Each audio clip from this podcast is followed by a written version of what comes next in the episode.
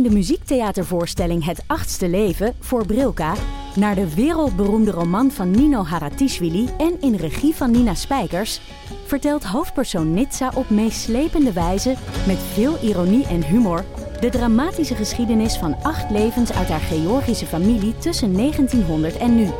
Een hartverscheurend en tegelijk troostrijk drama verteld vanuit het perspectief van vrouwen uit verschillende generaties, waarbij het publiek meegenomen wordt op een emotionele, visuele en muzikale reis door de twintigste eeuw. Koop je tickets voor Het Achtste Leven via Oostpool punt n l. Schaamteloos Randstedelijk is dé podcast voor jonge mensen in de stad op zoek naar houvast. Iedere aflevering houden wij, Doortje Smithuizen en Per van den Brink, de jonge stedeling spiegel voor. Hoe erg is de wooncrisis voor millennials? En kan je eigenlijk nog wel vlees eten? En is natuurwijn helemaal super of is het totaal overbodige luxe? Wij zijn jouw gids binnen de randstedelijke bubbel. Luister nu naar onze podcast Schaamteloos Randstedelijk. Overal waar jij je podcast luistert. Hallo hustlers en honingballen. Welkom bij Damn Honey.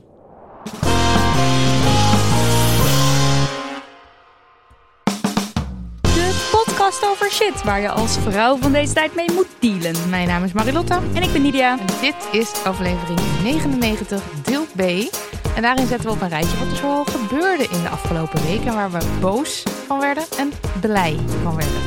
Maar uh, even, mm. aflevering negenennegentig alweer. Ja. Dan weet jij wat eraan komt. Wij gaan naar de three digits. We gaan naar de three digits, namelijk aflevering honderd. Ik kan dat niet geloven. Mm-hmm. Om dit heugelijke feit te vieren hebben we iets leuks bedacht, vinden we zelf.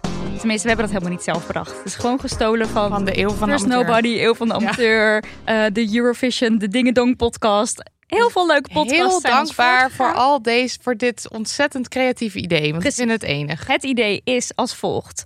Een inbelaflevering uh, op maandagavond negenentwintig augustus van half acht tot negen. Wij geven je zo meteen een telefoonnummer. Dat nummer, dat kan je dan bellen. En dan krijg je ons aan de lijn. Al waren het alsof je gewoon ons aan de lijn... Maar, en je, je hebt, ons gewoon belt. En je, hebt ons als, je belt ons ook gewoon en je hebt ons ook daadwerkelijk ja. aan de lijn. Je maar hebt er, niet uh, robots aan de lijn nee. die Marilotte en Nidia heet of zo. Maar wat er wel gebeurt is dat de opname, de recording loopt mee. Ja. En wat we dan leuk zouden vinden is als je een uh, leuk feministisch verhaal deelt. Of wat, je, uh, wat jij van feminisme hebt geleerd of wat het je gebracht heeft. Zoiets. Kijk ja. maar even wat je doet. En gewoon hoor je zeggen mag ook hoor. Dat vinden we ook gewoon hartstikke leuk. Hoi doei. Ja, hoi doei. Is helemaal prima. En uh, dan ga ik dan nu dat nummer even voorlezen. Want dat is Doe dan dat wel is. handig. Het nummer is... En uh, pak even je telefoon. Uh, pak je notitieblokje waarvan Nidia denkt dat hij altijd in de keuken ligt. Ja. En uh, dan komt nu het nummer. nul zes acht een twee zes nul negen negen zes. Zal ik hem nog een keer herhalen? Gewoon Waarom voor, niet, joh? De, voor de hell of it. Fun of it. nul zes acht een twee zes nul negen negen zes. En je kunt dus bellen op maandagavond negenentwintig augustus van half acht tot negen. In de avond dus, niet in de ochtend, in de avond. Je kan het proberen in de ochtend. Ja. Gaat hij dan over? Denk het niet. Ik... Dan moeten de simkaart er nog in, denk ik. Oh, oké. Okay. Ja. Nou, dan probeer het dan ook maar gewoon niet. Want Doe maar gewoon s'avonds. Oké, okay, dan dat gezegd hebbende. Ik heb daar zin in. Uh, door naar een leuk bericht. Ja, uiteraard. Een leuk bericht. Lieve, wijze, levensles lovers. Jullie zijn fantastisch en wat heb ik mezelf dankzij jullie een plezier gedaan door te stoppen met me druk maken over belachelijke dingen als lichaamshaar en hoe vies mijn menstruatie wel niet is en me juist veel drukker ben gaan maken over, uh, laat me denken, het fucking patriarchaat. Ik ben nu regelmatig bij een protestmars te vinden en durf me, ondanks mijn angst voor conflict, makkelijker uit te spreken als ik mijn omgeving op misogyn, xenofoob, racistisch, validistisch en of homo- en transfoob gedrag of taalgebruik betrap. Zo ook gisteren, toen ik bij een friettent stond te wachten op mijn bestelling. Ik stond buiten en raakte aan de praat met de eigenaresse die even pauze had en we hadden een leuk gesprek. Toen kwamen er twee mannen aangefietst. Mannen. Dat is toch vaak hoe het begint, hè? Ja. Nou, de oudste, de vader, liep naar binnen om de bestelling te doen. En de jongste, van het studenticoze type met een iets wat dikke tong van de drank, bleef buiten staan en voegde zich bij ons gesprek. Al, wel, al vrij snel gebruikte hij het woord flikkers als scheldwoord en ik sprak hem daarop aan. Ik ben zelf een queer vrouw en ben actief in een queerstichting en weet hoe kwetsend en ongepast sommige krachtwoorden kunnen zijn. Deze jongen liet zich niet zo corrigeren en binnen no time werd het gesprek transfoob met het feit, tussen aanhalingstekens, dat er maar twee geslachten zijn en dat er zelfs termen worden bedacht voor mensen die op broodroosters en vliegtuigen vallen. Hij begreep hier panseksueel niet helemaal. Hij begreep überhaupt het verschil tussen gender en seksualiteit niet eens. Zucht, maar goed. De vader was er inmiddels ook bij komen staan, maar hield zijn mond. Maar de friettent lady stond me bij door te zeggen dat er in haar moedertaal, Chinees, geen eens voornaamwoorden bestaan. Dus dat zij het gebruik van die en diens wel even oefenen vond, maar allesbehalve een probleem. De jongen vond het allemaal maar belachelijk. Uiteraard. Ik bleef het hele gesprek gewoon rustig en respectvol, maar wist dat er niks te halen viel bij deze flapdrol. Dus ik heb hem gezegd dat ik het begrijp dat als hij hier nog niet mee in aanraking is gekomen, dat het dan helemaal logisch is dat hij zich er weinig bij kan voorstellen. Ik heb hem wel gevraagd zich eens in te lezen, zodat hij wat beter begrijpt waar hij het over heeft. En dat ik vroeger, ik ben achtendertig en hij, zucht, ik moest dit raden van hem. Heel classic toch? Ik moest hier zo om lachen. vijfentwintig. Uh, toen ik dus ook vijfentwintig was, ook bijna niks wist over dit onderwerp. Toen waren mijn frietjes klaar. En nu komt mijn lievelingszin uit deze brief. En ik ga geen enkele man de reden laten zijn dat mijn friet slap is geworden. Dus ik wenste iedereen een fijne avond en dartelde vro- vrolijk naar mijn fiets. Gelijk heb je. Ja. Ja. Terwijl ik dat deed, hoorde ik hem tekeer gaan over mij tegen zijn vader en de frietent lady. En ik joelde bij het openmaken van mijn slot nog. Ik hoor je gewoon hoor, maar ben weggefietst, want friet. Eenmaal thuis voelde ik me toch schuldig dat ik de frietent en de boslady had achtergelaten met deze bigot. Dus ik besloot een berichtje naar de socials van de frietent te sturen waarin ik allereerst bedankte voor de steun. Maar ik ook wilde zeggen dat ik het vervelend vond dat ik een discussie had laten ontstaan waaruit ik vervolgens was weggehuppeld zonder dat die jongen erover was uitgetierd. En daarmee haar en haar zaak wellicht in verlegenheid had gebracht. Toen kreeg ik vanochtend een reply op dat berichtje en dat was zo hartverwarmend. Kort samengevat, de eigenaresse was het volmondig met me eens en was geschrokken van de denkwijze en attitude van deze jongen, die haar en zijn eigen vader ook nog voor boomers had uitgemaakt. Lol. Ze zei dat ze ook niet altijd alles begrijpt wat ze op televisie... Maar wacht, ze zei dat ze ook niet altijd alles begrijpt, maar ze op televisie veel L H B T I Q A plus-programma's kijkt om er meer over te leren. Ik vond dit zo'n fijne, open-minded en liefdevolle respons en mijn hart loopt over als ik zo'n bondgenoot tegen het lijf loop. Als ik mij niet had uitgesproken, had ik ook nooit deze mooie ervaring gehad en ik wilde dat gewoon graag met jullie delen. Liefst Yule. En dan komt nog een P S. Als mensen de frietent willen steunen, het is Friet van Oost in de Fiesostraat in Amsterdam. En ze hebben echt de lekkerste frieten met schil en zoete aardappelfrietjes. Mm, ik heb echt één, heel veel zin in friet al sinds deze brief is binnengekomen. En wij, ze had eventjes een screenshot meegestuurd van die mail. Um, en dat was gewoon zo'n ontzettend leuke mail. Die gaan we verder niet voorlezen uiteraard. Maar... Uh, Ja, ik weet niet. Mijn hart sprong bijna uit elkaar. Ja, ik vind het ook gewoon een heel goed voorbeeld van alles eigenlijk. Want ze spreekt iemand aan die narig is. Maar ze ziet vervolgens ook als ze wegfietst bij zichzelf... Uh, herkent ze dan ook van, oh wacht, dat was eigenlijk niet zo netjes van mij. En dan daar ook weer eerlijk en open over een mailtje of een berichtje sturen. Dat is gewoon heel top. Ja, ik, ja alles aan en, en, en, en de schrijfstijl. Ik zat er helemaal in. Dit, dit, dit, dit leest als een trein. En ik vind het een heerlijk verhaal. En ook weer typisch die mannen. Een leuk bericht. Lekker Inderdaad. Gewerkt. Yule. Dankjewel, Yule.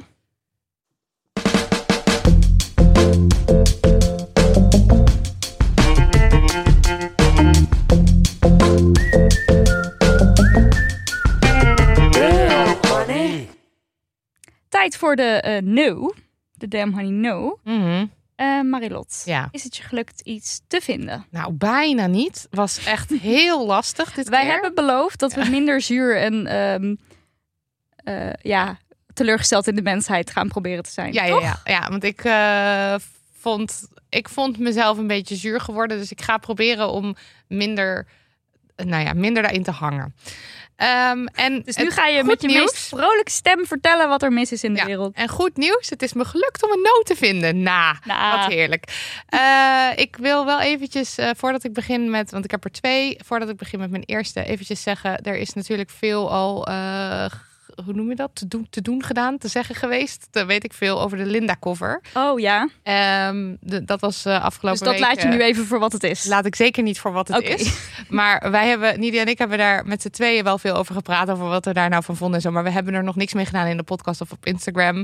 Ik kan, er, kan me erbij voorstellen dat je denkt, waarom is hier nog niks over gezegd? Maar dat gaan we, gaan we dus zo meteen doen.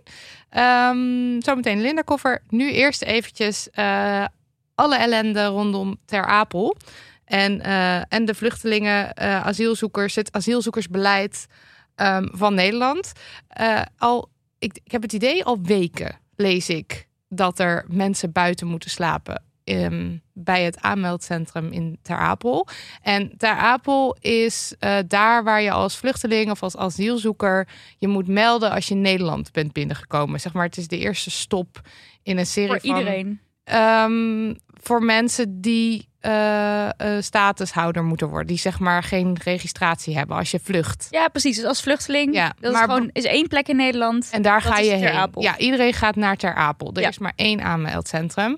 Uh, maar bijvoorbeeld mensen uit Oekraïne, die hebben daarvan, die zijn daarvan vrijgewaard. Ja, dus niet iedereen. Nee, niet iedereen. Nee. Dit wilde ik, ja, dit wilde ik even zeggen. Maar Oekraïne hebben, Oekraïners die hebben daarin dus een speciale status gekregen, waar we ons ook al boos over hebben gemaakt, omdat het natuurlijk uh, helemaal niet oké okay is om een soort onderscheid te maken in vluchtelingen, wat nou erger is. Nee. Want mensen die uit Syrië of uit Afghanistan vluchten, hoe, uh, hoe is dat minder erg dan als je uit Oekraïne vlucht? Want het is overal oorlog. Ja. Um, maar goed, in ieder geval, de regels zijn, uh, behalve voor Oekraïners, als je uh, vlucht of als je hier wil uh, komen wonen en je meldt je hier, ga je naar Ter Apel. En dat is het aanmeldcentrum. En uh, daar is geen plek meer. Want uh, elke dag slapen er meer en meer mensen buiten. Dus echt letterlijk buiten. Eerst uh, gewoon, gewoon, nou ja, buiten de, die, die hekken. Daar liggen gewoon mensen te wachten tot ze bij het aanmeldcentrum terecht kunnen. En dan uh, ben je dus misschien wel weken of maanden onderweg geweest. Kom je uit een land waar je gevaar loopt, waar oorlog is. En dan is het, hoi, welkom in Nederland. We hebben geen slaapplek, dus ga hier maar buiten liggen wachten. En uh, afgelopen zondag op maandagnacht waren dat zelfs vierhonderd mensen. Um, en het is dan niet, het gaat niet om één nachtje. Het is soms echt nachtenlang achter elkaar moeten ze buiten slapen. Um, En uh, je, moet, je moet naar Ter Apel omdat je je moet registreren voor een, uh, een asielaanvraag. En de situatie waar je in terechtkomt dan uh, is uh, heel slecht. Want er zijn geen voorzieningen. Er is geen douche, er is geen wc, er is, nou ja, er als is eten. Als je erin maar... zit wel, maar als je buiten bent niet. Ja, want er is dus ook, er zijn in principe zeg maar in Ter Apel zelf zijn ook op, op, op plekken om te slapen. Ja, maar dat zit maar vol. Dat zit vol. Dus... Ja. En mensen die, uh, dus, zeg maar, ze proberen dus nu wel mensen te verplaatsen naar noodopvangplekken. Ja. Maar veel uh, asielzoekers hebben ook het gevoel dat ze vergeten zijn of vergeten worden. Dus ze blijven liever in Ter Apel. Die gaan dan niet mee. Die gaan niet mee naar noodopvangplekken. Die er al ook niet genoeg zijn volgens mij hoor. Uh, maar uit angst dus dat ze vergeten worden. En dat, dat ze een soort van, ja, dat je, dat je wekenlang, maandenlang van het kastje naar de muur wordt. Oké, okay, maar dit vind ik wel ingewikkeld, want... Is het nou wel of niet zo dat de Nederlandse overheid oplossingen aan het aandragen is? Nou, wat ik lees, en ik ben niet een expert op ja. asiel, is dat, de over, dat het gewoon één grote shitshow is. Ja. Um, en dat er op dit moment echt een crisis is, omdat er overal dingen vastlopen. Want um, de procedure gaat zo. Je komt in principe in Ter Apel terecht. Mm-hmm. Daar is het aanmeldcentrum, daar word je geregistreerd. Dan kom je uh, langs de I N D... Uh, dat is de Immigratie- en naturalis- Naturalisatiedienst. En die beoordeelt alle verblijfsaanvragen van mensen die in Nederland willen wonen of de Nederlandse nationaliteit willen verkrijgen. Ja. En vervolgens kom je terecht bij uh, het Centraal Orgaan Opvang Asielzoekers, het C O A. En die zijn verantwoordelijk voor de opvang en begeleiding van mensen die asiel aanvragen in Nederland. En die uh, moeten bijvoorbeeld zorgen dat er veilige huisvesting is. Dus dan kom je eerst ja. terecht op een soort tijdelijke opvang. En daarna is het de bedoeling dat als jij inderdaad door het I N D... Uh, toegewezen bent als, nou, je mag hier blijven, dat er dan een woning is. En op al die plekken loopt het vast. Nu is het bijvoorbeeld ja. Ter Apel. Um, maar het is ook zo dat er nog mensen zijn die wel al Uh, een staat, statushouder zijn. Dus die, waarvan wel al gezegd is, jij mag in Nederland blijven, maar die nog steeds op die tijdelijke opvang, opvangplekken zitten. Omdat er dus, dus eigenlijk ook plekken bezet houden, terwijl ze eigenlijk in principe al lang. Ja, maar ja, er is natuurlijk ook. Zeg je dit? Ja, ja, ook nou ja, goedgekeurd. Ze praten over mensen. Maar ze hebben recht op een soort permanente woning. Ja. Gewoon een normale woning waar je kan wonen en dat je dan werk kan zoeken en gewoon een normaal leven kan leven. Ja. Maar ze zitten nog steeds op die tijdelijke plekken. En deels komt dat natuurlijk ook door de woningnood. Want er zijn heel veel mensen die uh, strijden om woningen. Ja, en dan wel even altijd goed om te zeggen dat de woningnood iets is wat gecreëerd is. Want er zijn gewoon plekken. Dat, er zijn plekken in Nederland waar je kan wonen. Maar mm-hmm. de prijskaartjes die daarop geplakt worden zijn nee, enorm veel hoog. te hoog, ja. En uh, als nu jij het zegt, oh, hebt over um, zelf gecreëerd probleem. Deze uh, vluchtelingencrisis, of deze asielzoekerscrisis, is ook een gecreëerd probleem ja. van, uh, van de overheid. En het lastige, zeg maar, de, de overheid gooit het nu best wel op uh, de vluchtelingenstroom. Het ja, is het woord van stroom ook de hele ja. tijd. Alsof en dat, er een soort van... Alsof een soort vloedgolf ja, van asielzoekers of zo op ons afkomt. Terwijl dat is dus niet zo. In tweeduizend vijftien en zestien, uh, toen was de Syrische burgeroorlog, toen was het aantal vluchtelingen veel hoger dan ja, nu. Ja. En er is dus in principe niks veranderd in, zeg maar, ja, het schommelt natuurlijk altijd. Maar het is, het is niet zo dat er nu extreem veel mensen hier asiel aanvragen. Maar wat de overheid dus doet is, op het moment dat er wat minder uh, mensen asiel aanvragen hier, gaat, gaan ze dus afschalen. Dat staat in het beleid. Um, dan gaan ze dus zeggen, oh, maar dan gaan dan we... sluiten we dit, of dan sluiten we asielzoekerscentrum, gaan, gaan we mensen ontslaan. Ja. Uh, dan moeten er mer- minder mensen werken bij I N D en bij het C O A. En uh, dat is dus nu wat er gebeurd is. Want opschalen, en ik weet niet, ik las dit en ik moest ook weer zo denken aan gewoon de coronacrisis, weet je wel. De, hoe fucking moeilijk het is om de zorg op te schalen. Ja. Zo fucking moeilijk is het natuurlijk ook om... Uh, om, om, om ja, mensen moeten opvang worden. Ja, om opvang op te schalen. Je hebt ja. niet zomaar... En er is overal personeelstekort. Ik bedoel, dat is van de horeca tot de zorg. Dus vind maar eens mensen nu om... Uh, bij, om, om zeg maar, want I N D heeft mega achterstand. C O A heeft mega achterstand. Er zijn niet genoeg plekken. Er zijn niet genoeg woningen. Dus overal loopt het vast. En ik las ergens, als je inderdaad bij Ter Apel ziet dat er een soort opstopping is, dan is dat gewoon een teken dat er crisis is. Ja, dus dan is het daarvoor al heel ver misgegaan. Ja. Maar nu lijkt het net, of daar, dat, daar spelen partijen ook op in natuurlijk, die doen dan alsof we dus overspoeld worden door... En de media doen daar trouwens ook aan mee, want ja. ze gebruiken ook dit soort teksten. Ja, precies. Alsof we over... En dan heeft de V V D het weer over asielstop. En uh, Geert Wilders en zo ook natuurlijk. Uh, dat er asielstop en de grenzen moeten dicht en zo. Terwijl dat, dat is ook nog eens uh, tegen de regels. Want uh, je, je bent als land...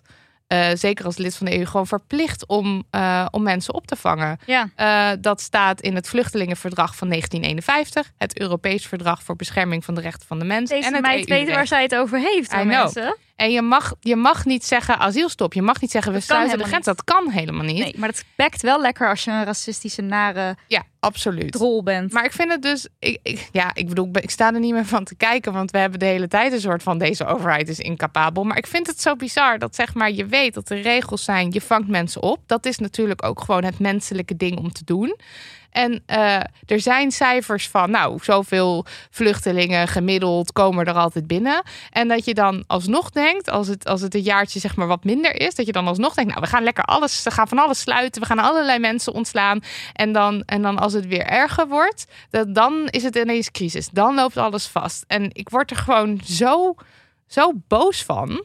En uh, er zijn twee adviesorganen. Um, ja, ik weet niet of het mensen iets zegt, maar de Raad voor het Openbaar, Ververs, uh, de Raad voor het Openbaar Bestuur en de Adviescommissie voor Vreemdelingenzaken. En die hebben eerder al, die hebben al gezegd, uh, de opvangcrisis is een gecreëerde crisis. De overheid ja. heeft dit zelf gedaan. Precies. Uh, dus nu zitten we uh, in de shit eigenlijk. Nou, en uh, nu krijg je dus van die noodgrepen, zeg maar, dat er dan dus in uh, gewoon in, in, in Albergen, in Tubbergen bijvoorbeeld, is dan een hotel aangewezen als van, nou, dat is een geschikte plek voor een A Z C. Ja. En dat wordt dan een gemeente opgelegd. En uh, uh, ja, dan komt ook weer echt de, de, de kutte racistische klote kant van Nederlanders naar boven. Die dan allemaal de gaan... Mensen. De mensen die dan gaan protesteren tegen, uh, tegen asielzoekers in hun buurt. Heb en jij dat... toevallig een kaartje gezien van het hotel ten opzichte van het dorp? Nee. Want het klinkt namelijk elke keer net alsof het soort van midden, midden in, in het dorp dorpscentrum is. Nou, dat, dat zal wel ergens dus aan de land aan de rand niet zo. Nee, dat zal wel weer. Dus dat is nog even een goede side note voor de mensen die daar niet van op de hoogte waren. Ja, dus het wordt niet smack in de middel van je dorp. En al was en dat, dat even zo, maar even los daarvan, dat is dus ook gewoon niet het geval. Nee. Mm. En ik, nou, maar goed. Anyway, en dan en dan krijg je dus, ik weet niet, ik, ik werd ook weer uh, in Albergen werd toen een stille optocht of een stille tocht gelopen als protest tegen de komst van een asielzoekerscentrum. Met dus allemaal dat, hele enge omgekeerde vlaggen. Ja. En ik heb ook kinderen gezien. Kinderen die dan zo met zo'n bord lopen, A Z C, nee, nee, nee. En dan zijn er ook bewoners van dat dorp, wat dan, zeg maar, opeens kan dan dat hotel ook, gaan ze uitzoeken of dat hotel gekocht kan worden. Of zij dat hotel kunnen kopen om te kunnen voorkomen. Wegkapen. Ja, en dit, ik vind het, zeg maar, als deze energie nou eens gewoon gebruikt zou worden om asielzoekers op te vangen in plaats van ze tegen te houden, dan heb je dat hele fucking probleem toch zo opgelost. Want de, ik bedoel, hoe, hoe mensen zo ontzettend samen kunnen komen en zo, zo zeg maar samen voor één doel blijkbaar kunnen strijden. Het racistische doel, om het, het dorp zo wit mogelijk ja, te houden. Dat is zo, dan, dan god, hoe kan je, waarom? Nou, ik word er gewoon heel erg kwaad van. Ja, het is gewoon een, een fucking kut en racistisch. Maar weet je, mensen die want, gaan ook mensen die dan daar niet wonen, die, die zien dat dan en die zeggen dan, ja, maar ik begrijp het ook wel, hè. Zo'n heel klein dorp en dan al die vluchtelingen, geloof dat het over zestig mensen ging. Ja, het gaat over kleine groepen. Uh, en ook hier denk ik weer, hallo media, hier heb je echt een rol in. En ik zag ook een, een tweet voorbij komen van Jaap Frieso. En die zegt nog maar een keer, in mijn dorp zevenhonderd inwoners worden al bijna een jaar driehonderd vluchtelingen opgevangen. Het zijn met name Afghanen, dus niet helemaal te vergelijken met Albergen. Maar toch, de gemeente Zeist regelt het goed, informeert de inwoners uitstekend en er is nul gedoe. Ja. En als krant zijnde kan je natuurlijk kiezen van welk verhaal ga ik vertellen. Welke ja. mensen geef ik een platform. Uh, laat nou eens zien van wat gebeurt er als, als, je, als er zo'n soort situatie optreedt. En moeten we wel deze mensen een podium geven die nu met die enge borden en vlaggen een zogenaamde stille tocht lopen? Nee. Ja, en, en nou ja, als je dat verslaat, doe dan ook op zijn minst uh, deze wat jij nu voorleest van Jaap Frieso. Maak daar dan ook goed verslag over. Nou, dat en dus dan, sowieso. Want da, da, zeg maar als het... Het is allemaal dan, inspelen op angst. Ja, en sensatie zoeken en zo. Dat en ook, ja. Wordt daar gewoon zo...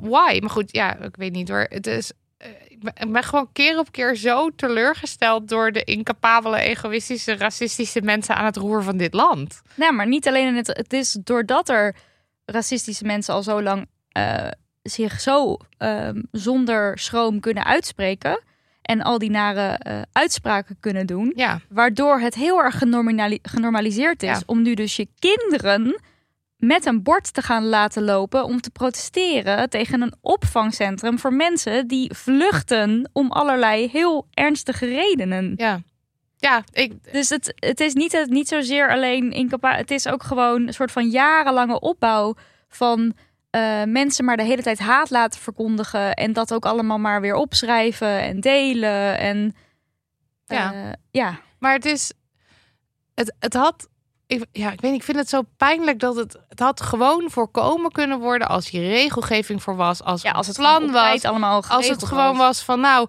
elke en weet ik veel, er zijn allemaal onderzoeken gedaan hoe je ook mensen, zeg maar, hoe je het mensen het beste kan opvangen, hoe je ze het beste integreren in een gemeente. Ja, dus het is toch ook dat ze niet mogen werken?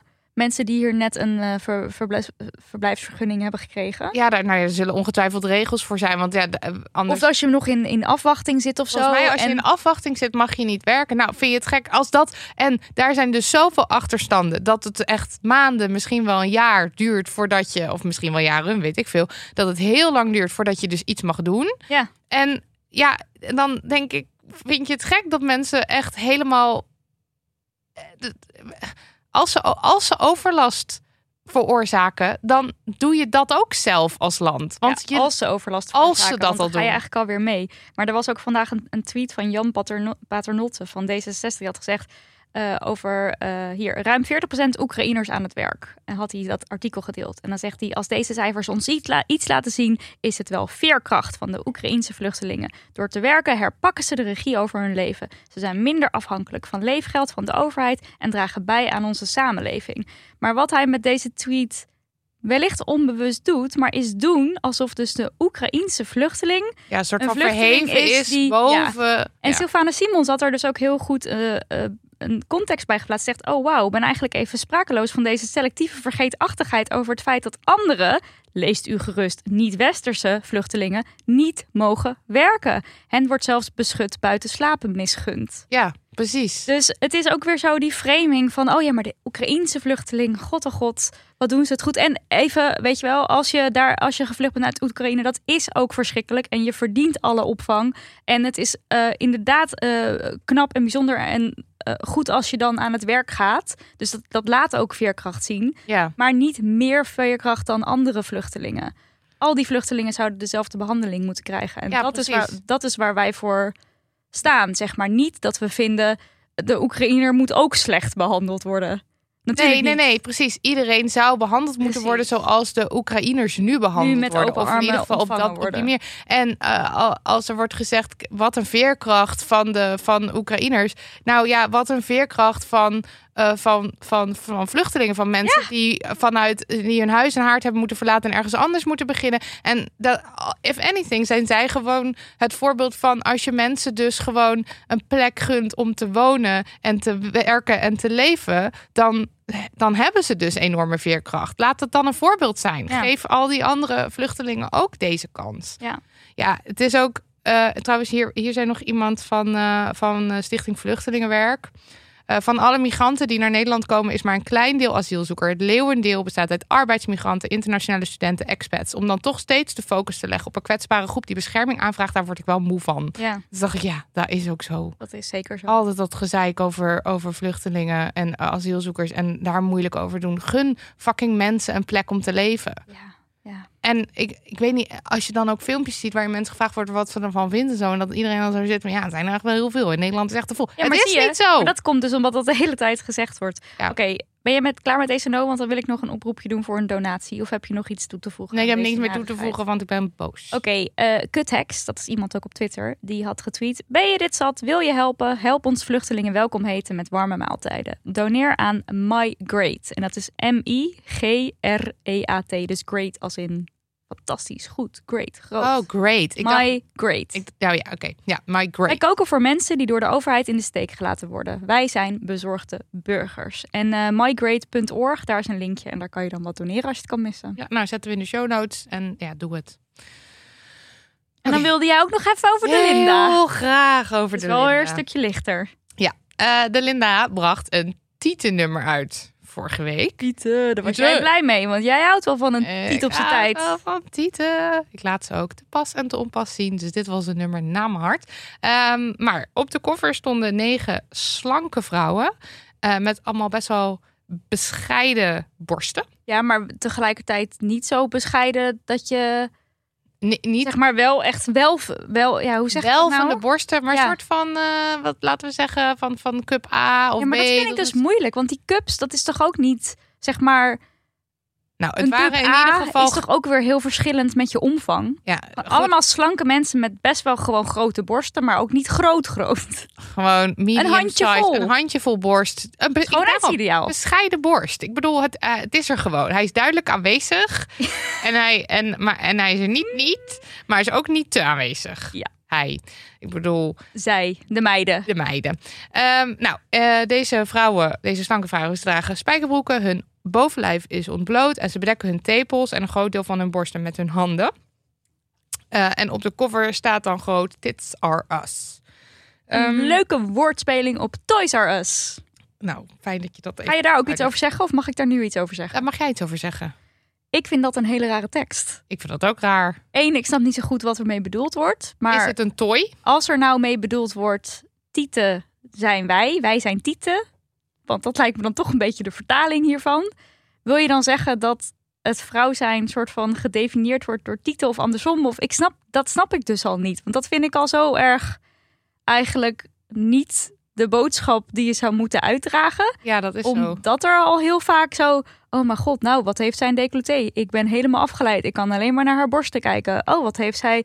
Zij heeft geen borsten. Ze heeft te grote borsten. Ze is preuts, want ze laat niks zien. Ze is een slet, want ze laat te veel zien. Het is borsten, borsten, borsten, borsten, borsten. Ook met jou. Jij laat de hele tijd die tieten van je zien. Uh, het is al de hele tijd die borsten. Dus waarom dan Tits Are Us? Ja, nee, dat was eigenlijk vraag. Mijn eerste... vraag. Ik, ik zit net eventjes te denken, want ik heb de Linda voor doorgebladerd. Wat is dan vandaag. De boodschap daarachter? Uh, want um, Stella Bergsma schrijft ook een stuk in de Linda. Ik denk dat het daaruit komt. Even kijken hoor. Stella Bergsma schrijft een stuk in de Linda, wat best wel een lekker stuk was. En ze, zij schrijft, sowieso zijn het in eerste instantie onze eigen toys. Als wij er klaar voor zijn, zijn ze pas voor de boys. Dus ik denk dat... Dit ze... zijn van ons, bedoelt ze. Tits are us, tits, de tits are, de tits are us. Ja. Van, uh, van ons, bedoelt ja, ze dat? Dat denk ik. Dus niet, maar omdat het is natuurlijk... Ik, ja, ik, ik, ja, geen idee. Ik denk dat ze dacht, oh, hier staat het woord toys. Toys, toys are us, tits are us. Nou, dat is een leuke woordspeling of zo. Nou, het maakt me, maakt me wel minder kritisch. Oké. Okay. Met deze iets wat... Uh, Iets side note Iets van meer Stella Bergsma stuk. Oké, oké, oké, oké, oké, oké. Nou, goed. Uh, in het voorwoord schrijft hoofdredacteur Karin Zwerink uh, over dit tietennummer. Dit nummer is vooral een pleidooi voor tieten in alle vormen en maten. Voor tevreden zijn met je eigen voorgevel, of die nou het formaat meloenen, pruimen of kersen heeft. Voor normalisering van borsten in plaats van seksualisering. Voor vrouwentepels op social media, mits je die zelf wil laten zien. En er brak... al bij het tonen van de cover, toen was het nummer nog niet eens uit, brak ja. er al een shitshow uit, want ja. mensen waren het er niet mee eens. Um, wij hebben die natuurlijk gevolgd en hadden daar ook wel uh, commentaar of hadden ook wel commentaar op. Uh, dus dat uh, gaan we gaan daar ook nog even een plasje over doen. Ja. uh, want het, het meest gehoorde commentaar was: waar de fuck zijn de dikke, dikke mensen? Waar zijn de dikke tieten? Waar zijn de hangtieten? Waar zijn de slaptieten? Waar zijn de littekens? Waar zijn de littekens? Waar, waarom zien we hier eigenlijk negen identieke vrouwen? Ja. Is eigenlijk het... het de, want het, jij, ja, volgens mij jij. Je had opeens een, een poster van America's Next Top Model. Ja, die zag ik jaar geleden voorbij komen. Van tweeduizend negen of in, in, zoiets. Dat jaar was dus, uh, had je Holland's Next Top Model. En dan was dus de... Ja, de, de foto waar ze reclame mee maakten. Al die modellen in uh, spijkerbroeken met hun handen voor hun blote borsten. Ja. Wat natuurlijk ook heel erg een, um, ja, een, een klassiek beeld is. Waar ook echt wel seksualisering aan vasthangt. Ja, precies. En jij was ook eigenlijk meteen pissig dat ze allemaal die, dat ze die look hadden. Ja. Ik dacht nog, als je nou wel uh, ook bijvoorbeeld dikke mensen had laten zien. En verschillende borsten had laten zien. Dan had ik het een hele leuke manier gevonden van het terugclaimen van dat beeld. Maar dat was het Maar niet. Dat doen ze dus niet. Nee, en dus dat... is het gewoon weer precies dat ene geëikte plaatje wat we al die tijd al zagen. Precies. Wel met de side note, er staat ook een zwangere vrouw op de cover. Ja. En, en er was ook commentaar van waarom, zijn er geen, waarom is er geen oude vrouw? En dan, en dan was Marianne Mudder was... Uh, vierenzestig of, of zestig plus. Dus dan was van, nou, er staat wel iemand op van zestig ja. plus. Ja. Mm, Oké. Okay. Ik denk dat zij echt dachten, we hebben dit goed gedaan. Ja, iemand zwanger, iemand oud. Ja, een zwarte vrouw. Ja, en we zijn zo... er helemaal. Ja, ja, dat denk ik ook. Nou, uh, er was dus een shitshow. Uh, bijvoorbeeld uh, Tatjana Amuli schreef uh, goede dingen op Insta. Ik zag dat Ayla Satijn ook al uh, commentaar had. Nou goed, eigenlijk had iedereen commentaar. Carmen Felix had ook een fantastisch... Basically iedereen had Ga commentaar. Maar eventjes onder de post kijken van... Feminist platform. Ja, ook goed. Ga maar eventjes onder de, onder de post kijken van Linda zelf, die de cover revealed. Daar staan echt uh, allemaal commentaar. I love it. Lees het graag. Uh, en toen was uh, Karin Zwerink uh, te gast bij N P O Radio één bij het programma Spraakmakers. En toen zei ze, als ik naar de cover kijk, snap ik wat mensen bedoelen, naast alle enthousiaste reacties. Ja, dat is gewoon een hele slimme opmerking van haar. We hebben alleen invloed op mensen die ja zeggen, maar niet op de mensen die nee zeggen. Daar heb ik respect voor. Ik ga niemand aan de haren erbij trekken. Oké, okay, nou laten wij nou toevalligerwijs een klein beetje ervaring hebben met mensen vragen voor iets. Ja. En proberen daarin enigszins... Uh, inclusief of een diverse afspiegeling ja, en, laten zien. Ja. Bijvoorbeeld met ons nieuwe boek Fucking Horny, wat binnenkort in de winkel ligt. Wij vragen dan best wel wat van mensen, hè? Namelijk schrijf een seksverhaal ja, met naam en, en met toenaam. Naam en toenaam, inderdaad. Um, Niet anoniem. En um, je zou, voor sommige mensen zou dat intiemer of ingewikkelder kunnen liggen dan een foto. Want het is niet alleen uh, jouw soort van fantasieën of hoe jij denkt over seks wat in tekst verschijnt, maar ook gewoon het daadwerkelijke schrijven. Heel kwetsbaar eigenlijk. Ja. En Um, het is niet natuurlijk makkelijk. Natuurlijk heb je geen invloed op mensen die ja zeggen. Wij vragen heel veel mensen waarvan we denken... dat zou fantastisch zijn en wij zien het voor ons. En die mensen zeggen nee om verschillende redenen. En uh, dat is allemaal hun goed recht. Ja, en want... daar hebben wij ook respect voor. En wij gaan ook niemand aan de haren erbij trekken. Nee, natuurlijk nee. niet. Maar dat betekent wel, of voor ons betekent het wel... Um, stel, we vragen allemaal uh, uh, witte cis-hetero vrouwen... Die zeggen allemaal ja. En allemaal andere mensen die we vragen. Bijvoorbeeld een transman, uh, iemand van kleur, uh, iemand die een rolstoel gebruikt. En die zeggen allemaal nee. Dan kunnen wij natuurlijk zeggen, oh nou dan brengen we alsnog dat boek uit. Eigenlijk was het idee om het wel wat inclusiever te doen. Maar ja, die mensen zeggen nee, dus laat maar. Ja, en dat is denk ik dus hier ook gebeurd. Ik, ik, maar dat geloof... doen we dus niet. Nee. Dus het kan wel degelijk als je maar doorzoekt. Ja, en ik denk dus, um, want ja, ja doorzoeken... En je bent een en fucking het... Linda, dus het lukt je heus wel om mensen te vinden. Tuurlijk. En ik denk dus dat je, eigenlijk is het zo, zeg maar voor elk slank... able-bodied mens dat je vraagt... moet je eigenlijk drie of vier mensen vragen... die eh, dik zijn of hangtieten hebben... of een rolstoel gebruiken of weet ik veel. Want ik denk dus, het is ook ergens makkelijker om ja te zeggen... Tuurlijk. Als jij zelf als binnen het, het past. Ja, want dan is het minder... Ik bedoel, het is nog steeds kwetsbaar... maar het is zeg maar een soort van gelijk kwetsbaar voor iedereen. En dan is het voor jou, als jij bijvoorbeeld... in helemaal binnen het schoonheidsideaal past... is het een stuk...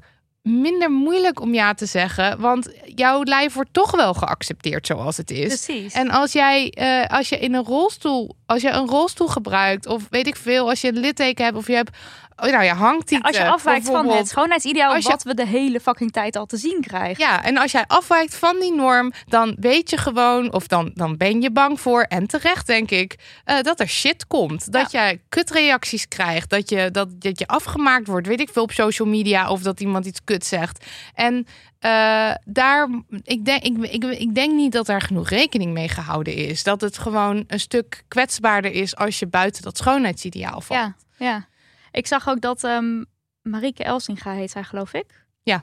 Zij uh, is uh, onder andere radiopresentatrice. Uh, ik, had, ik had een reactie van haar gezien onder iemand die die foto deelde. En dan had zij zoiets gezegd van... nou, het is maar goed dat ik er niet tussen sta met mijn nou, grote borsten... of mijn net, ik met mijn net zwanger geweest lijf, borsten, zoiets. Ja. En toen die reactie vond ik zo tekenend van... dit is hoe het misgaat, want... Zij ziet weer dat ene plaatje en denkt ze... oh ja, nee, hier hoor ik dus echt niet tussen. Hier had ik niet tussen mogen of kunnen staan... want ik had er echt niet uitgezien als ik tussen deze nee, precies. sta. En dan staat er in dat voorwoord wel van... een pleidooi voor tieten in alle vormen en maten. Maar als je dan dus alleen maar dit plaatje laat zien... maak je dit... bevestig je dus ook weer wat hier Marieke Elzinga zegt van oh maar goed dat ik er niet bij sta. Ja, want, want zij ik ziet hoor ook... er niet. Ik hoor daar ook niet tussen op die cover. Precies. En het is natuurlijk ook weer alweer... Um, kijk, Linda... Uh, werkt met, met, met beroemde mensen. Hè? Want als wij voor fucking horny mensen gaan zoeken... om een verhaal te schrijven... is dat voor ons niet een vereiste dat je beroemd bent... of, of, of dat je nee. bijvoorbeeld heel veel ervaring hebt. Omdat we het juist belangrijk vinden... om allerlei verschillende verhalen te laten zien. Um, en die pool van beroemde mensen... die bestaat natuurlijk ook voor een heel groot deel uit... Ja. witte, slanke, cis-het vrouwen in dit geval. Precies. Ja. Dus... Um, het zijn best relatief makkelijk op te snorren. Die zijn natuurlijk beroemder, want schoonheidsideaal. Ja. Dus die staan vaker op de Linda. En dus zijn ze beroemder. En dus staan ze vaker op de Linda. En dus zijn ze beroemder. En staan ze vaker op de Linda. En dit is dus een never-ending cirkel. Ja. Die Linda moet doorbreken. Ja. Dus zet iemand op die cover waarvan je denkt... oké, okay, dit is niet een gezicht uh, wat heel Nederland gaat herkennen... Maar dit is wel uh, een dik iemand. Ik zeg maar even wat, hè, wat dus ontbreekt op die cover. Uh, want dat vinden we belangrijk. En ik kan me gewoon niet voorstellen... dat er geen enkele dikke vrouw in Nederland is... die dat dan... Uh, niet wil. Die dat niet wil. Nee, ik ook niet. Want ik kan er namelijk zo een paar noemen... die daar hartstikke volmondig ja op hadden gezegd... en trots waren geweest en daar gewoon hadden staan shinen. En die mensen die zijn ook niet niet beroemd of zo. Het nee, is precies. ook niet zo dat zij helemaal niet bekend zijn. Nee. Uh, neem uh, Lotte van Eijk of zo. Lotte van Eijk. Die zegt sowieso ja daarop. Nou ja, en ik niks. denk dus wel dat Lotte van Eijk al zegt... oké, okay, en wie zijn die andere meiden? Ja, dat sowieso. Ja, ja, en dat is precies wat je nodig hebt. Want dan kunnen we nu even naar Geraldine Kemper misschien. Ja, zeker. Want Geraldine Kemper heeft zich uitgesproken. Of tenminste, die... Uh, kijk, Tatjana Amuli die had goede stories gemaakt... en Geraldine Kemper werd erop gewezen. En zij heeft zich ook uh, uitgesproken eventjes over hoe zij dacht over de koffer. En zij ja. zei, ik besef uh, d- uh, dat ik er eerder over heb moeten nadenken. Uh, want zij, ook zij erkent dat het themanummer niet inclusief genoeg is. Als je alle vrouwen wil aanspreken, moet je er ook voor zorgen dat alle vrouwen zich in de koffer kunnen vinden. Ja. En het is wel, ik vind het wel best wel goed dat ze dat nog heeft gezegd. Ik vind dat ook heel goed. En ik vind ook niet dat je... Um, mensen leren. Ja. Mensen maken fouten. En uh, wij hebben ook, wij hebben ooit een keer op een uh, uh, Pride-boot gestaan. Uh, ja, in die tweeduizend negentien. Door de FIFA werd uh, georganiseerd. Sowieso stond ik daar als hetero vrouw, waarvan ik achteraf denk, hm, dat was misschien niet zo netjes of niet zo oké. Okay. Maar uh, Su Yang, die heeft ons toen, Su Yang Tsao, die heeft ons toen later aangesproken van, hé, hey, maar was het jullie eigenlijk opgevallen dat die boot heel erg wit was? En uh, weet je wel, jij bent hetero, Nidia. En weet je, waar, waar was de representatie? Waar... En eigenlijk toen... is dit precies dit dat wat was... jij nu beschrijft, is waar ik me de vorige keer boos over maakte over Pride. Dat ik gewoon precies, heel veel, precies. heel veel cis heet het representaties. En dan had. Ook nog eens super wit op de ja. boot. En uh, zij heeft mij toen eigenlijk geleerd van, uh, hallo, je moet misschien niet overal maar gewoon direct ja op zeggen, omdat jij het een leuke kans vindt. En dit zeggen we toch ook wel eens over panels waar bijvoorbeeld alleen maar mannen in zitten... Mm. of alleen maar witte mensen in zitten. Het is aan ons allemaal en niet alleen aan de organisatie. Natuurlijk, het zou vanuit de organisatie moeten komen. Uh, de organisatie zelf, als die al veel diverser is... zit het al veel meer ingebakken om na te denken over dit soort dingen. Maar ook als je gevraagd wordt voor iets... is het ook aan jou om die vraag te stellen van... hé, hey, maar wie doen er eigenlijk dan nog meer mee? Ja. En wat, hoe gaat dat boek of hoe gaat die cover of hoe gaat het, het programma er dan uitzien? Welke stemmen gaan er uh, gehoord uh, worden? Ja, en ik zag dus dat Gerald... En ik vind het dus heel goed dat ze dat dan ja, zegt. Want Geraldine, die, ik, ik zeg maar, haar stories zijn al verdwenen en er is maar, maar een klein stukje op N O S. Maar ik heb die stories wel gezien en daarin zei ze ook dat het nu pas tot haar doordrong dat ze dus inderdaad ook eisen heeft. Kan stellen. Ja. Omdat je natuurlijk, bedoel, als, als Linda wil je graag dat, men, dat, dat mensen meedoen. Dus dan ja. kan zij, je kan als covermodel wat daarvoor gevraagd wordt, kan je dus iets eisen of in ieder geval vragen ja. stellen. En je hebt daar invloed op. En uh, Joy De Lima heeft zich ook uitgesproken. Um, die stond uh, ook op de cover. Op Instagram, die stond ook op de cover. En zij zei, ik begrijp jullie kritiek volkomen en vind die volledig op zijn plaats. De cover is geen representatieve weergave van de vrouw... en ook niet van de prachtige hoeveelheid unieke borsten, lijven en kleuren die er bestaan. Er verandert natuurlijk niets in de wereld als wij, mensen die een podium krijgen... en iets of iemand representeren, niet constant ons podium blijven bevragen en onderzoeken. Ik heb de cover bijvoorbeeld bevraagd vanuit mijn zwart zijn... want ik ben de zwartste vrouw op de cover... terwijl ik dat in de maatschappij over, overduidelijk niet ben... Maar ik heb de cover niet genoeg bevraagd wat betreft cupmaat en lijfdiversiteit. En dat vind ik een pijnlijke bewustwording. En ook dit, ik vind het ook gewoon weer zo goed dat je dan... Je krijgt die kritiek. Je bent ook trots, hè? Dat zeg ik. Heb ik vorige ja, keer precies, volgens mij ook ja. laatst over iets gezegd. Oh ja, over Lizzo die dat nummer uitbracht. Waarin een validistisch uh, scheldwoord zat. Je hebt die koffer gemaakt of je staat op die koffer. Dat is natuurlijk fantastisch. En je bent trots. En weet je wel, we zijn. Uh, ik, ik, ik laat mijn borsten zien. En dat is nog best wel. Wordt niet door iedereen gewaardeerd. En ik ga dat doen. En wij met elkaar hebben die koffer. Ik snap heel erg die ja. soort van energie of die. Dat yes-moment wat je dan voelt. Ik kan me ook helemaal voorstellen hoe ze daar hebben gestaan tijdens de shoot. Dat je dan denkt, we ja. breken iets. Ja, en, en ook dan, dan van, oké, okay, jullie mogen morgen om elf uur de foto's delen. Weet ja. je, ik, ik voel gewoon helemaal, of ik zie helemaal voor me hoe dat dan gaat. En ook um, uh, de, de chef-redactie, uh, Rianne, Rianne Meijer. Meijer, die dan heel enthousiast op Twitter zet van... wow, ik ben zo trots op deze productie. En dan komt die kritiek. En dat is niet leuk. Nee. Want ik kan me ook heel goed daarin verplaatsen. Je hebt zo je best gedaan. Je dacht dat je iets heel tofs had gemaakt. Je dacht dat je iets taboe doorbrekends maakte. En dan wat volgt daarop is... Dit is niet goed. Nee. En dit mis. En dit is niet leuk. En dit is niet leuk. En, ja. Ik doe het even met een stemmetje waar ik er natuurlijk volledig achter sta. Maar jullie snappen wat ik bedoel.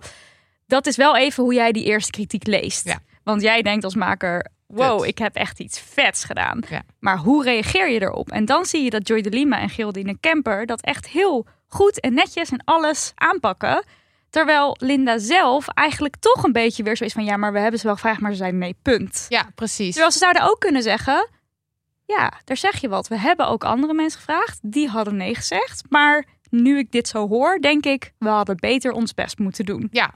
En dat gaan wij volgende keer doen. Groetjes, Linda. En dat hadden is... wij dan nu hier al een half uur... over dit non-onderwerp zitten praten? Nee. nee en maar Want dit... het is dus echt oprecht niet zo heel erg moeilijk. En maar ik, in, in dit mis ik eigenlijk altijd wel van Linda... is dat ze dan ook nooit met een soort publiek statement komen daarover. Het is altijd een soort van ja, maar nee. Ik zie het nee, wel, maar, maar nee. Los van de enthousiaste reacties die we krijgen... snap ik de andere klein beetje kritiek wat we krijgen... snap ik dan wel. Ja, los van... Oh, heel vermoeiend. Ja, doodvermoeiend. En Uh, ja, ik weet niet. Er werd gewoon ook heel selectief op gereageerd op, door Linda en door mensen van de Linda. Van weet je wel, dan kwamen de kritische vragen en daar gewoon niet op en reageren. En op sommige dingetjes wel reageren die dan een beetje positief zijn. Van ik ja. zie het probleem niet hoor. En dan zo dus meteen yeah. daarop. Ja. ja, en dat vind ik, ja, vind ik, vind ik eigenlijk vind het gewoon weer helemaal flauw. Ja. Of zo. En het is natuurlijk ook moeilijk hè, als je van alle kanten kritiek krijgt. Ja, maar ja, je bent leuk. wel een blad wat door duizenden mensen gelezen wordt. En ja. wat gewoon macht heeft. Want dat is het. Ik denk, uh, Carmen Felix die had dat er ook onder gezet. Onder de, onder de cover van. Ik ja. denk dat we met z'n allen gewoon meer van Linda verwachten. En precies, en dat is waarom die kritiek komt. Ja.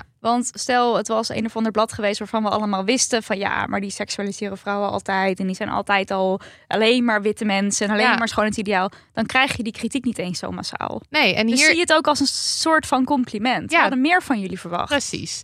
Nou, nog een klein flauw dingetje. Tenminste, hier hadden wij het over. Is dat er uh, op de cover geen tepels staan. En de reden daarvoor uh, op Twitter zei redactiechef Rianne Meijer. En volgens mij was het ook op de Insta van Linda zelf te zien. Dit is vanwege de social media en de winkels. Ja, dat dan, vind ik heel het flauw. Idee is dan een soort van ja, maar dan kan het op de cover. Laten we geen tepels zien, want anders dan kopen de winkels niet ons niet in. Dan kunnen we niet op social media. En dat, maar dat, daarvan denk ik ook. Je bent toch de fucking Linda. Je ja, maak macht. Dan dat statement. Ja, dit en, snap ik dus ook echt niet. En als je een, want ik bedoel in het statement van Karin Zwerink in dat voorwoord staat. Uh, dat het een, een nummer is tegen verpreutsing, tegen het censureren van de vrouwentape op social media en voor ja, ik moet bijna gewoon ja, lachen als ik dit hoor. En voor normalisering van borsten, dan, dan, dan heb je toch als, als, dat het, als dat het is, dan heb je toch scheid aan wat winkels en social media willen en knal je die tepels er gewoon op. Want wat ja. gaat Insta doen? En ik heb zelfs nog een tussenoplossing bedacht. Want stel dit kan echt niet. Kijk, ik ken de regels niet van de winkels, hè? Stel, dit kan echt niet. Nee, maar dat scheelt dat het kost. Dat scheelt ons zoveel verkoop of whatever. Ik denk. Pak het gewoon, ja, doe precies. het gewoon. Ga ergens voor staan als je ervoor staat. En dan kom je positief dan in het nieuws. Dan zet je toch op die tweede flap vrouwen met blote borsten. Ja. Want die tweede flap, die zie je niet in de winkel. Je ziet alleen die eerste flap. Dus ik snap niet, ik snap het gewoon niet. En het is en ook ik nog... Vind ja. Ook, ja. Ik vind ook, vrouwen moeten zelf kiezen hè, of ze wel of niet die tepels willen laten zien op een koffer. Mm-hmm. Want ik weet niet of alle vrouwen die erop staan hebben gezegd... ik vind het helemaal leuk, maar op de cover... wil ik mijn tepels niet laten zien. En dat, dat vind ik een heel ander ja. verhaal. Ja, maar het, kan, het had natuurlijk ook gewoon kunnen zijn... dat sommigen wel, wel in tepels ja. bedekten en anderen niet. niet. Uh, wat ook gewoon een heel mooi beeld zou zijn... als een soort van, van we laten de keuze aan iedereen. Ja, want je ziet gewoon echt nu dus net niks. En het is ook, zeg maar, dan is de reden... social media, kunnen we tepels niet laten zien. Um, maar er worden ook heel veel foto's gedeeld uit het blad. Zeg maar, van die in het blad staan... waar, waar wel, blote, te, waar wel blo- blote borst en tepels te zien zijn. En dan is er zo'n, zo'n balkje van Linda, zeg maar, die er overheen geplakt. Ja, het logo wordt. Van Linda wordt dan over de tepels heen geplakt. En dan denk ik, dat is toch ook gewoon geweldige reclame als je dat dan op de cover had ja. gedaan. En trouwens, weet je wat ik me nu zit te bedenken? Hmm. Onze cover van Fucking Horny, dat is dus mijn naakte lijf, inclusief een touch of schaamhaar en blote tieten en alles. En daar heeft dus de uitgever een, um, ja. een buikband voor preutse mensen gemaakt. Dus ja. die zit dan zeg maar daar zo net overheen voor de winkels die dat eens een probleem vinden. Dus dat kan je ook gewoon. Er, zijn, er waren ja. ook nog oplossingen geweest die er nog een soort van tussenin zaten. Ja, maar met de kanttekening. Kijk, dat wij deze... De, ik bedoel, ik vind die preutse mensen buikband een hele grappige oplossing. Maar ja. ik weet ook, uh, het boekenvak is wat ouderwets. Soms word je niet goed ingekocht. En wij zijn lang niet zo bekend als de Linda. En de nee, Linda heeft daarin... Zo. Linda heeft meer echt al, credentials. Wat gaan winkels dit? doen? Zeggen, dit nummer hoeven we niet of dit nummer gaan we terugzoeken? Misschien wel, maar dan nog... Ja, is dat was een briljant gewoon geweest. Ja, en dan, dit is gewoon... Het is een veel dan, groter platform. Je kan echt ja. iets doorbreken. Ja, dat vind ik En ook. Dat kunnen wij. Ik bedoel, wij kunnen dat niet, want daarvoor zijn we niet groot genoeg. We zijn lang niet zo groot als de Linda. Nee, dus wij, wij willen ook, ook maar gewoon een kleine speler ja. op de markt met Precies. veel kritiek op wij de zijn grote een, speler. We zijn de luis in de pels van een vlo, maar van de Linda. Van de Linda. Maar het is het is zou gewoon... de Linda naar ons luisteren. Linda, als je want luistert. Linda, alsjeblieft, hè, want we we willen gewoon het we hebben gewoon het beste, beste beetje met voor. Het land voor, met de Linda voor en please. Ja, doe, ja, doe het please. Ik vind, het gewoon, ik, de, ik vind het gewoon jammer dat ook hier qua tepels er toch weer zo binnen de, binnen de lijntjes wordt gekleurd. Binnen de erg. lijntjes van het patriarchaat. Precies. Ja. Nou, en dan uh, als laatste nog heel eventjes was er een uh, Twitter-rel-lutje. Oh, God, ja. En dat vond ik vooral grappig omdat het dus een nummer is tegen seksualisering van de borst. Um, maar er zijn geruchten rondom uh, redactiechef Rianne Meijer en haar man Thijs Wolters. Wat op, op Twitter schreef uh, ja, Thijs. Wacht, zal ik even zeggen waar ja. die tweet uit voortkomt? Ja. Kijk, mensen gingen natuurlijk op Twitter... yo, er staan helemaal geen blote borsten op die hele cover. Dus wat is dit nou? Dat was een beetje zo de reactie daaronder. Van, uh, was onze reactie toch... ook, hallo? hallo. Ja, oké, okay, maar wij hadden het niet letterlijk omgezet. Maar nee. Sommige mensen hadden dat wel gedaan. En toen ging dus uh, die uh, man van de redactiechef... die schreef toen naar iemand als reactie... neem maar van mij aan, dit is een bewaarnummer. En daarmee bedoelde hij dus zoiets te zeggen als... Tette. Je ziet er allemaal plaatjes van Tette. En toen later, toen stuurde hij er ook nog achteraan... op momenten dat ik via WhatsApp alvast wat thumbnails krijg... van goed geslaagde Tette-foto's, ben ik zo blij. En, en dit is precies, want ik bedoel, dit is het seksualiseren van de tiet. En ja, de, dit want nummer... blijkbaar is het iets waar de man dan helemaal lekker... Ja, uh, bewaarnummer. Maar dit is een bewaarnummer. En uh, ja. goed, nou, je voelt bijna de sperma ja. ervan druipen. Dus het is zeg maar eigenlijk precies...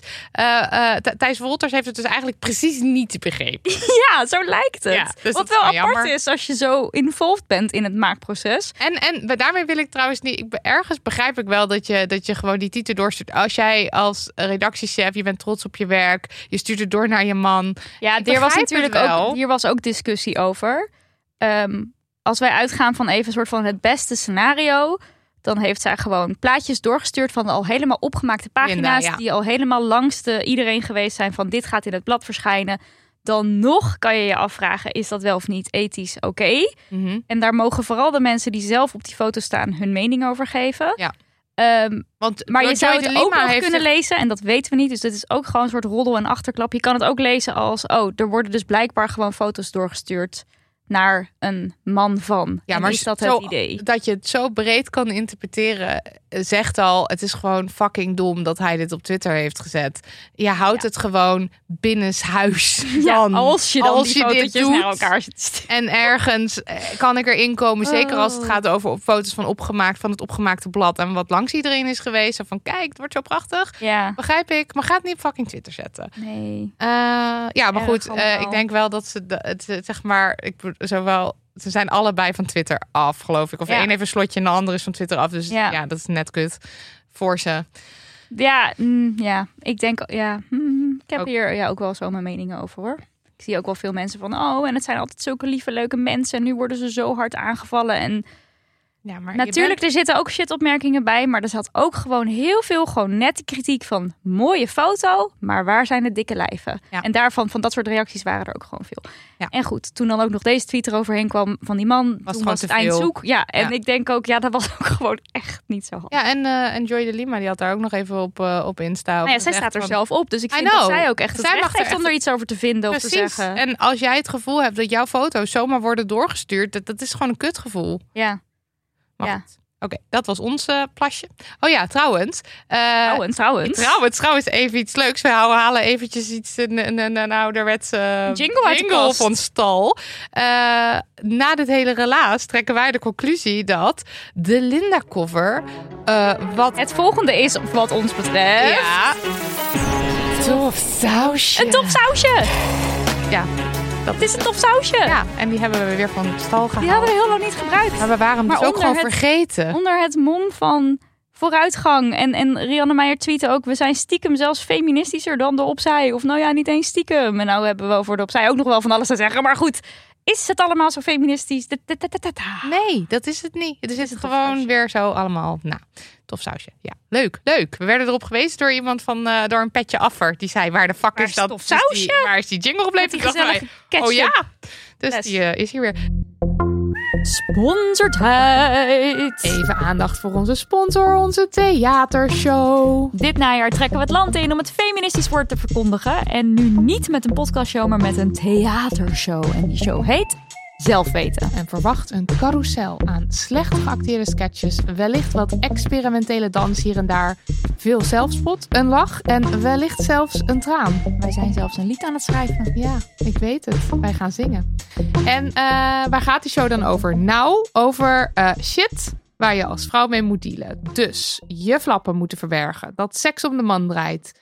Uh, het vrouwelijk orgasme als een mystiek onbegrijpelijk ding. En dat het je eigen schuld is als je wordt nageroepen op straat.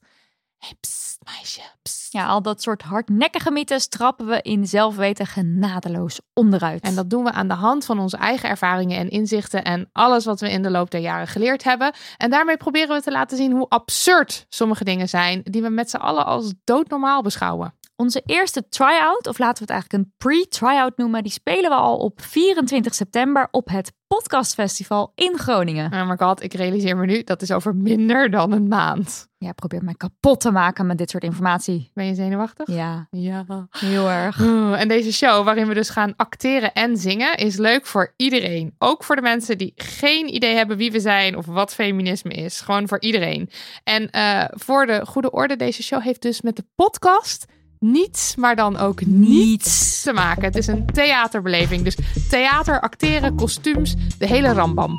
Koevoorde, Hoorn, Alkmaar, Purmerend, Os, Nieuwegein, IJsselstein. We gaan het hele land door. En je kunt ook kaarten kopen voor de première in Amsterdam in de Kleine Comedie. Nice to know. In Groningen, Rotterdam, Woerden en Tilburg spelen we met een gebaren- en schrijftolk. Kijk op damnhoney.nl slash theater wanneer we waar te vinden zijn. En koop daar je kaartjes. Doe dat snel, want ik hoor net dat Nijmegen nu ook uitverkocht is naast Utrecht. Ja, doe het snel of niet zelf weten. De theatershow.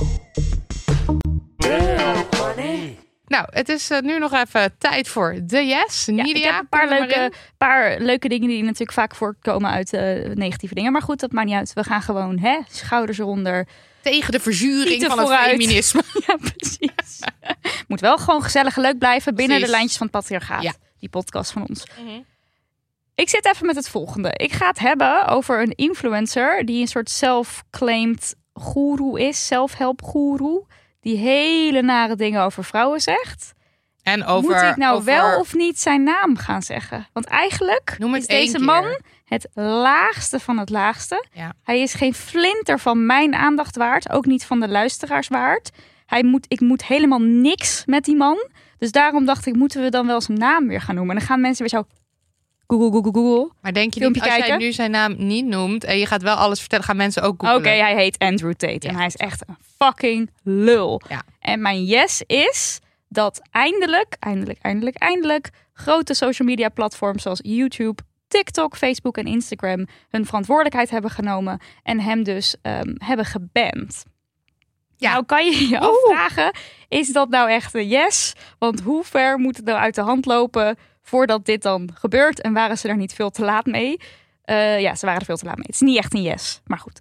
Ik ben toch blij dat een mens dat het... zoekt iets, een mens, een mens vertelt iets in de podcast. Beter laat dan uh, nooit. Laat me iets vertellen over deze uh, drol. Hij is dus een vrouwenhater. En dan denken jullie misschien, ja, uh, jullie noemen de hele tijd iedereen maar vrouwenhaters. Nee, deze man die zegt van zichzelf vol trots, ik ben een vrouwenhater. En um, hij heeft daar eigenlijk zijn verdienmodel van gemaakt. Zulke controversieel mogelijk, zulke walgelijk mogelijke dingen zeggen. Ook hiervan dacht ik, moet ik dat nou wel of niet gaan herhalen? Om een soort van te laten zien wat voor een walgelijke man het is.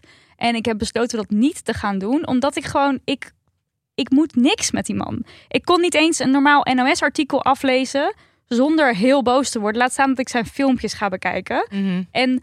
alles wat hij zegt, zegt hij ook met het doel om mensen boos te maken, om ophef te veroorzaken. En als ik het nu ga zeggen, dan zit ik dat eigenlijk gewoon weer een soort van te voeden of zo. Terwijl het is gewoon complete bullshit, het is walgelijk. Het zegt hele nare dingen over, over uh, slachtoffers van seksueel geweld, over, over bezit van een man zijn. Echt gewoon, het is allemaal naar. Het is ook homofoob. Ik wou net zeggen, het want racistisch. Het is niet alleen maar vrouwenhaat. Het is zeg maar alles, ja, alles kutten. Het is gewoon op alle vlakken gewoon verschrikkelijk. Dus ik ga het ook gewoon niet herhalen. En als je het heel graag wil weten, dan nou, zoek het dan maar op. Maar please, ga niet zijn filmpjes kijken. En also, lees dan een N O S-artikel. Maar, maar ga echt niet zijn filmpjes kijken. Want voor je het weet zit je in dat algoritme en dan krijg je het de hele tijd. En je wil het nou, gewoon niet. Zal ik daar even wat over ja. vertellen?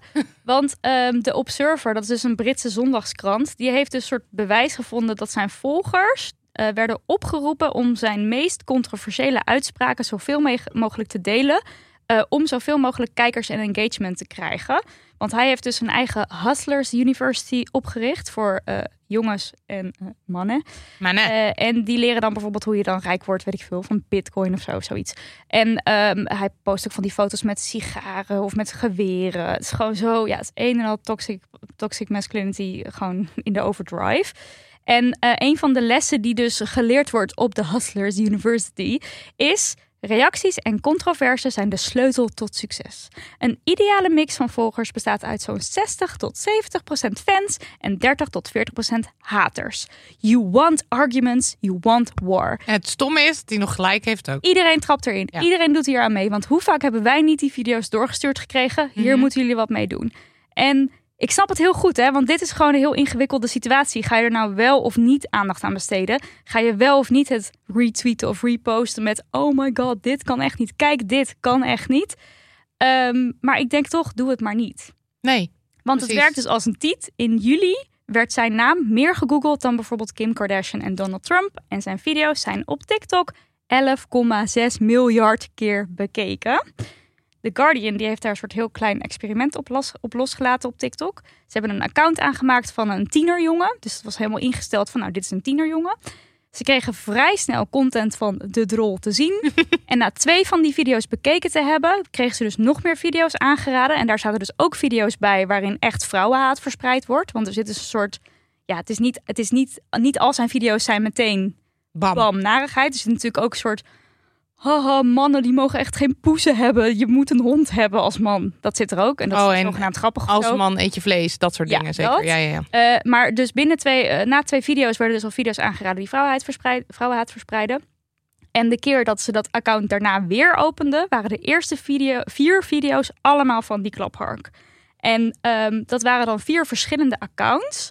Want wat doet hij? Hij roept zijn Hustler Academy of Hustler University volgers op om zijn beelden te delen via social media onder zelfgemaakte accounts. Dus het is een beetje alsof wij tegen alle honingballen zeggen... start een Damn Honey account, dus een fake Damn Honey account... en ga zoveel mogelijk alle uh, video's die wij... alle statements die we ooit maken, gaan ze allemaal posten. Dus dan doe je eigenlijk alsof je Damn Honey bent. Maar dan noemt iemand zich Damn Honey één of zo. Ja. En dan heb je dus Andrew Tate fan, Andrew Tate fan, fan oh, dan zeg ik weer die naam. Piep, piep.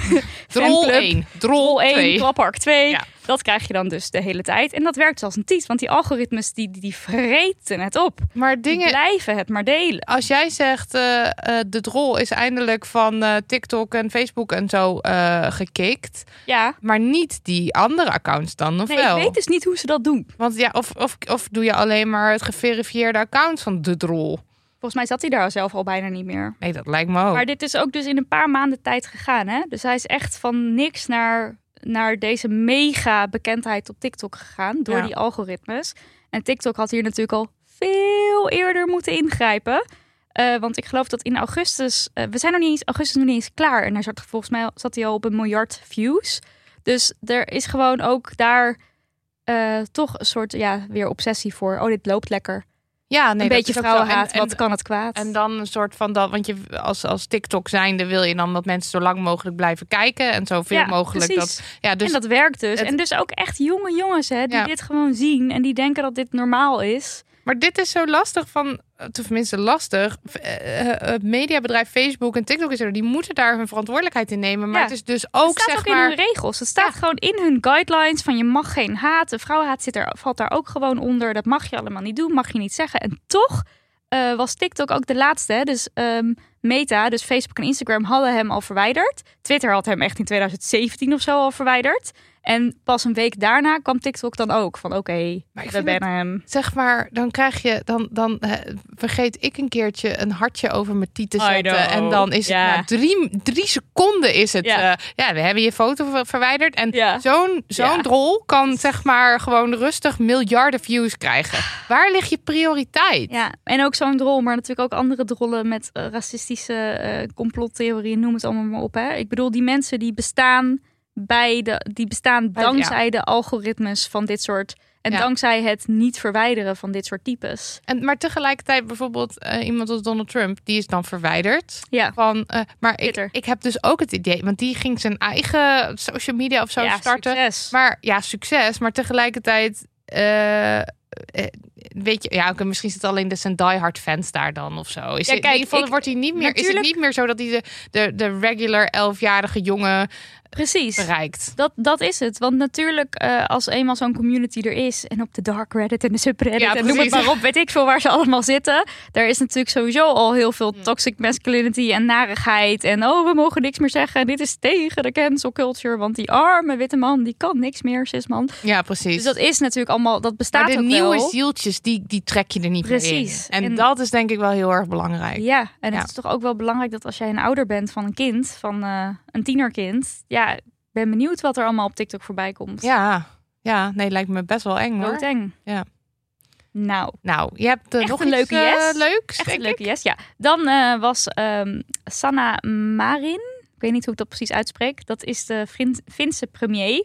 Die was dus uh, opgedoken in een feestvideo. I love haar echt. Was heerlijk aan het dansen. Nou, en dat vonden de mensen natuurlijk helemaal niks. Want een premier die danst... Nou, dan is, de, dan is de kamer te klein. En ze was ook echt lekker aan het dansen. En uh, wat ik dan um, toch een beetje een yes vind, is haar reactie. Want ze heeft dan gezegd... Uh, ik ben een individu, een persoon, een echt persoon. En ook al ben ik premier, ik verander niet mijn manier van gedragen. Ik lees het even voor van de Metro. Uh, en... Um, Ze zei wel van, ik ben nog steeds een mens. En dat zal ik ook in de toekomst nog steeds zijn. Ja. En toen dacht ik, precies. Want jullie hebben geen reet te maken met wat deze vrouw in haar vrije tijd doet. Dit was een video gewoon uh, bij een huisfeestje. Ze, ze wil niet zeggen bij wie, maar dat is gewoon haar eigen video. Ooit een keer per ongeluk of per ongeluk of expres. Ik weet niet hoe die video ja, gelekt is. Ja, op een privé-account uh, het is, ja, het is gewoon ergens naar buiten gekomen. En dit was helemaal niet bedoeld voor de wereld. En ze is ook pist dat het nu voor de wereld... Uh, ja. Dat het de wereld het nu mee kan kijken, zeg maar. Maar ik vond het wel lastig, want ze heeft, ze, ze, ze heeft een drug, drugstest gedaan onder... Ja, onder, ja. Uh, omdat er dan we waren drug... weer audio-experts opgezet. En die hoorden dan Flower Gang. En dan, oh, is dat dan slang voor drugs in Finland? En dan gingen allemaal drugsexperts uit Finland zeggen... nee, dat is het niet. Maar ja, is het niet toch wel zo? En zo ging het maar door en door en door. Maar vind ik, ik vind het dan zo lastig. Dan zie je een vrouw dansen en plezier hebben... en dan ga je dat zo uitpluizen. Terwijl ze zag er gewoon uit alsof ze gewoon een fucking good time had. En ja, lol en feest. Helemaal niet, zeg maar, als ze nou uh, laveloos op de grond lag... en, en gewoon aan het dansen. Wel uit haar mond en weet ik veel. Als dat aan de hand is, denk je... nou, misschien is daar uh, misschien iets minder veel benevelend de middelen gebruikt, maar er was helemaal geen reden toe om dat te denken. Nee. Maar leuk, onder de noemer Solidarity with Sanna hebben dus allemaal vrouwen in Finland video's en foto's gepost van zichzelf terwijl ze aan het feesten zijn. En dan taggen ze haar daarin. Ja. Ik zal ook eventjes een, een compilatie daarvan in de show notes zetten. Uh, dat vond ik dan toch ook weer fijn om te zien, dat er toch ook wel um, veel mensen zich uitspreken van nou, laat die vrouw met rust. En dan de laatste yes, dat is alweer, ik denk misschien alweer twee weken geleden. Net na de vorige aflevering ja. die we opnamen. Gratis tampons en maandverband nu verplicht in Schotland. Yay, lekker ja. bezig Schotland. Als je de producten niet kan veroorloven, dan uh, mag je dus daar gratis krijgen. En het is het eerste land ter wereld dat een dergelijke wet tegen menstruatiearmoede heeft. Oh, het is wel zo, in principe koop je het nog, maar als je het niet kan kopen, dan krijg je het. Ja, nu gaat ze weer moeilijke dingen vragen. Ja. Net helemaal op het eind van de aflevering. Ik dacht gewoon, iedereen krijgt daar altijd tampons en maandverband. Gewoon altijd gratis als je een baarmoeder hebt. Ja. Ja. Zij is nu aan het lezen. Ik zie haar ogen heen en weer gaan. Zij is heel dat aan het opzoeken. Ik dacht, dit is gewoon de laatste soort van... Je kan niet even... met heel veel narigheid eraan vast. Dus die lees ik dan nog even snel voor. En dan zijn we ook gewoon klaar met de aflevering. Uh, nee, ik weet, je blijft met antwoord schuldig.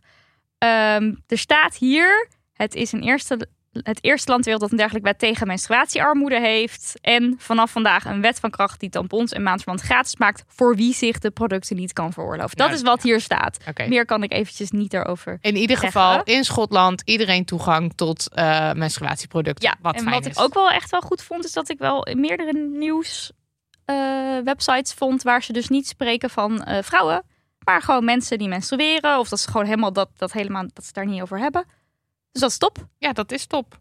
Weet je wat ik dan wel weer stom vind? Nou. Dat ze dan in Nederland zo van... Uh, in Schotland is nu uh, alles ja, wat gratis, vindt u? Wat vindt u? En, en dan krijg dan je ook van, nou, ik weet het niet hoor. Zo'n V V D'er die mag dan komen zeggen bij... mag dan bij Op één komen vertellen dat het heus wel meevalt... en dat het niet nodig is.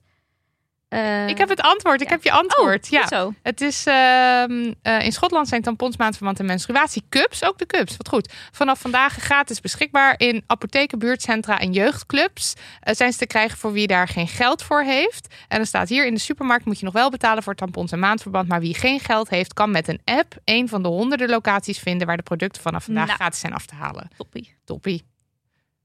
Vind ik wel echt een yes. Nou, bedankt. Ja, lekker gewerkt. Lekker gewerkt. Dit was aflevering negenennegentig, deel B. De show notes vind je op damnhoney.nl slash aflevering streepje negenennegentig B. En in aflevering A spreken we met Maeve Kevin Levy over alle transfobe narigheid die steeds vaker en vaker en vaker opduikt in de Nederlandse media. Uh, heb je die aflevering nog niet geluisterd? Ga dat dan snel doen. Zeer bedankt Daniel van de Poppen voor de edit, Lucas de Gier voor de jingles en Lisbeth Smit voor de website. Bel ons, bel ons, bel ons. Komende maandagavond. En deel wat feminisme jou heeft gebracht. Of een ander leuk verhaal. Tijdens de grote inbel-aflevering. Ja, nu kan je ook niet meer stoppen nee, met zingen. Nu moet je door. Door dat nu, dit nummer ook uh, blijven zingen. Ja, zo. Maandagavond negenentwintig, dus tussen half acht en negen uur. Bel ons. Het nummer is nul zes acht een twee zes nul negen negen zes. Ofwel nul zes eenentachtig zesentwintig nul negen zesennegentig. En in de meantime kun je ons natuurlijk mailen. Bijvoorbeeld met een prangende levenskwestie voor onze rubriek Post. Oh ja, nou stel je durft echt niet te bellen.